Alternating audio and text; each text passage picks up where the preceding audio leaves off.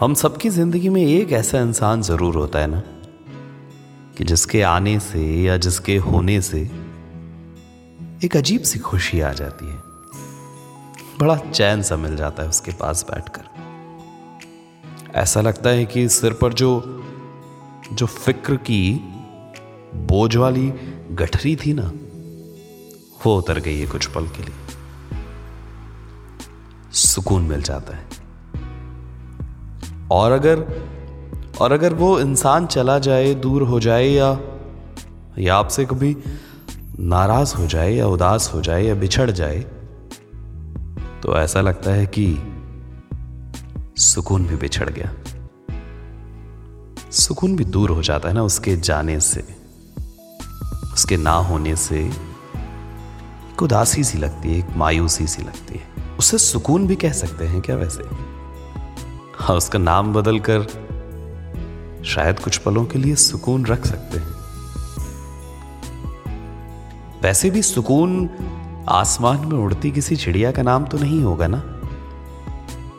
शायद उस उस हालात का नाम होगा, या उस जगह का नाम होगा, या या उस इंसान का ही नाम होगा कि जिसके साथ बैठकर एक एक मंद मंद सी मुस्कुराहट आ जाती है चेहरे पर। आपके साथ होता है क्या ऐसा? मेरे साथ तो पक्का होता है। और इसीलिए एक बार मैंने लिखा भी था कि, सनम, क्या तुम्हें मैं अपना सुकून कह लूँ? क्योंकि जब भी होता है ना, ढूंढ लेता हूँ तुमसे बात करके। तुम्हारी ज़िंदगी की परख मुझसे कुछ बेहतर है। बांट कर लगता है कि मैं मैं मज़बूत हो गया हूँ। मायूसी के सवाल बेतुके न जाने क्यों कभी मेरा जहन बेवक्त बुनने बैठ जाता है। और जब और जब उलझने उन्हीं सवालों की घेर लेती हैं उसे, सुलझाने फिर वो तुम्हारे पास आता है।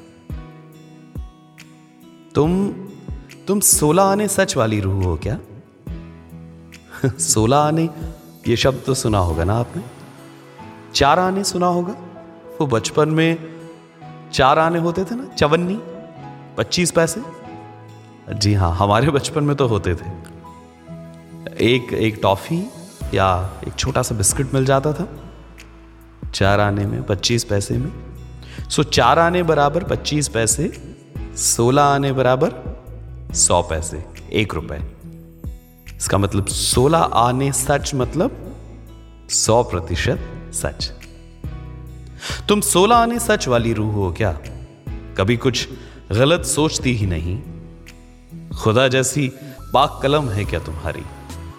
गलत लिखती भी नहीं, फिर पोचती भी नहीं। हम तो कभी सच्चे, कभी झूठे बनते रहे। खता करके भी खुद खुदा से तनते रहे। तुम खामोश तो हुए, पर पर हाथ छोड़ा नहीं, बल्कि हर दफ़ा भीतर से हमारे और अपने बनते रहे। और अपने बनते रहे। क्या तुम्हें मैं अपना सुकून कह लू? सुकून कह लूँ?